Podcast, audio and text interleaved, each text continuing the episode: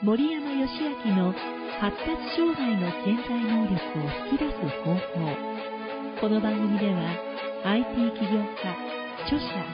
IT インストラクターウェブ集客コンサルタントシステムエンジニアプロデューサーとしてマルチに活躍し続け書籍は Amazon 言語学の参考図書部門第1位獲得。Amazon 女性と仕事 Kindle ストア部門第1位獲得のベストセラー著者。1ヶ月以内にたった7つのブログ記事で Google 検索順位1位を獲得したウェブ集客専門家。出品後半年以内でここなら IT サポートおすすめ順第1位獲得の IT コンサルタント。30歳を過ぎて ADHD 高機能自閉症と診断された森山義明が人間関係健康お金仕事ビジネスなど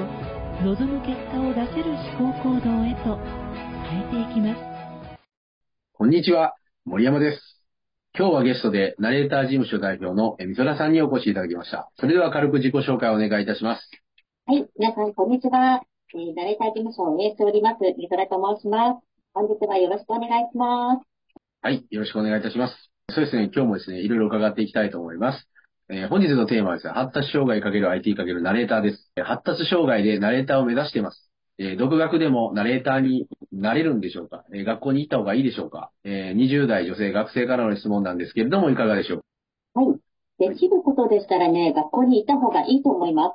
というのは、地方にいる方は特に、あの、鉛があったりとかするんですね。はい。で、標準、あの、正確なアクセントと違う場合もあるし、はい、鉛も自分で分かってなかった場合もあるし、私もあの、山口県の地方出身なんですけど、自分でなまってるって分からないんですよね。なので、周りの方に、なまってたら教えて、アクセント違ってたら教えてっていうのを、すごく言ってました。なので、気づきをもらえるっていう点でも、できれば学校に行った方がいいかなと思います。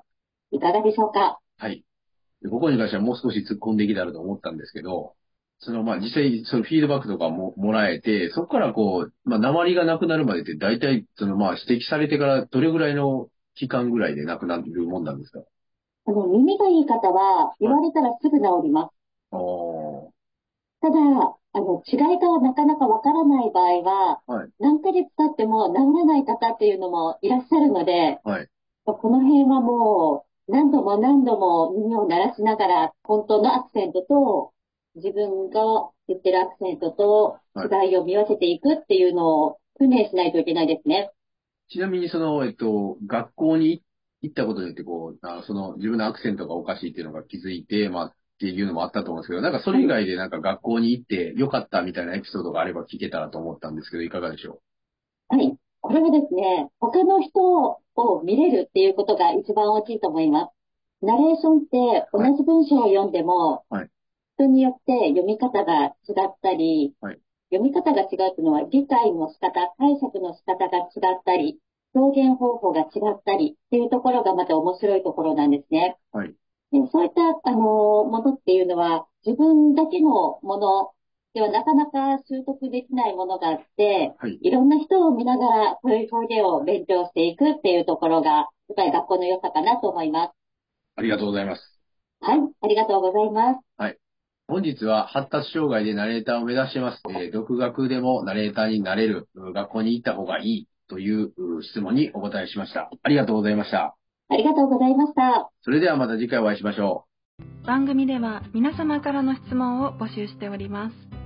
先生は大阪市久野区でパソコン教室を開いていらっしゃいます。パソコンに興味をお持ちの方、またはパソコントラブルでお悩みの方はぜひ教室のお名前義経 IT クラブでインターネット検索をしてみてください。お問い合わせ画面からのご質問もいつでも受け付けておりますのでお気軽にお問い合わせください。それではまた来週お会いいたしましょう。See you next time.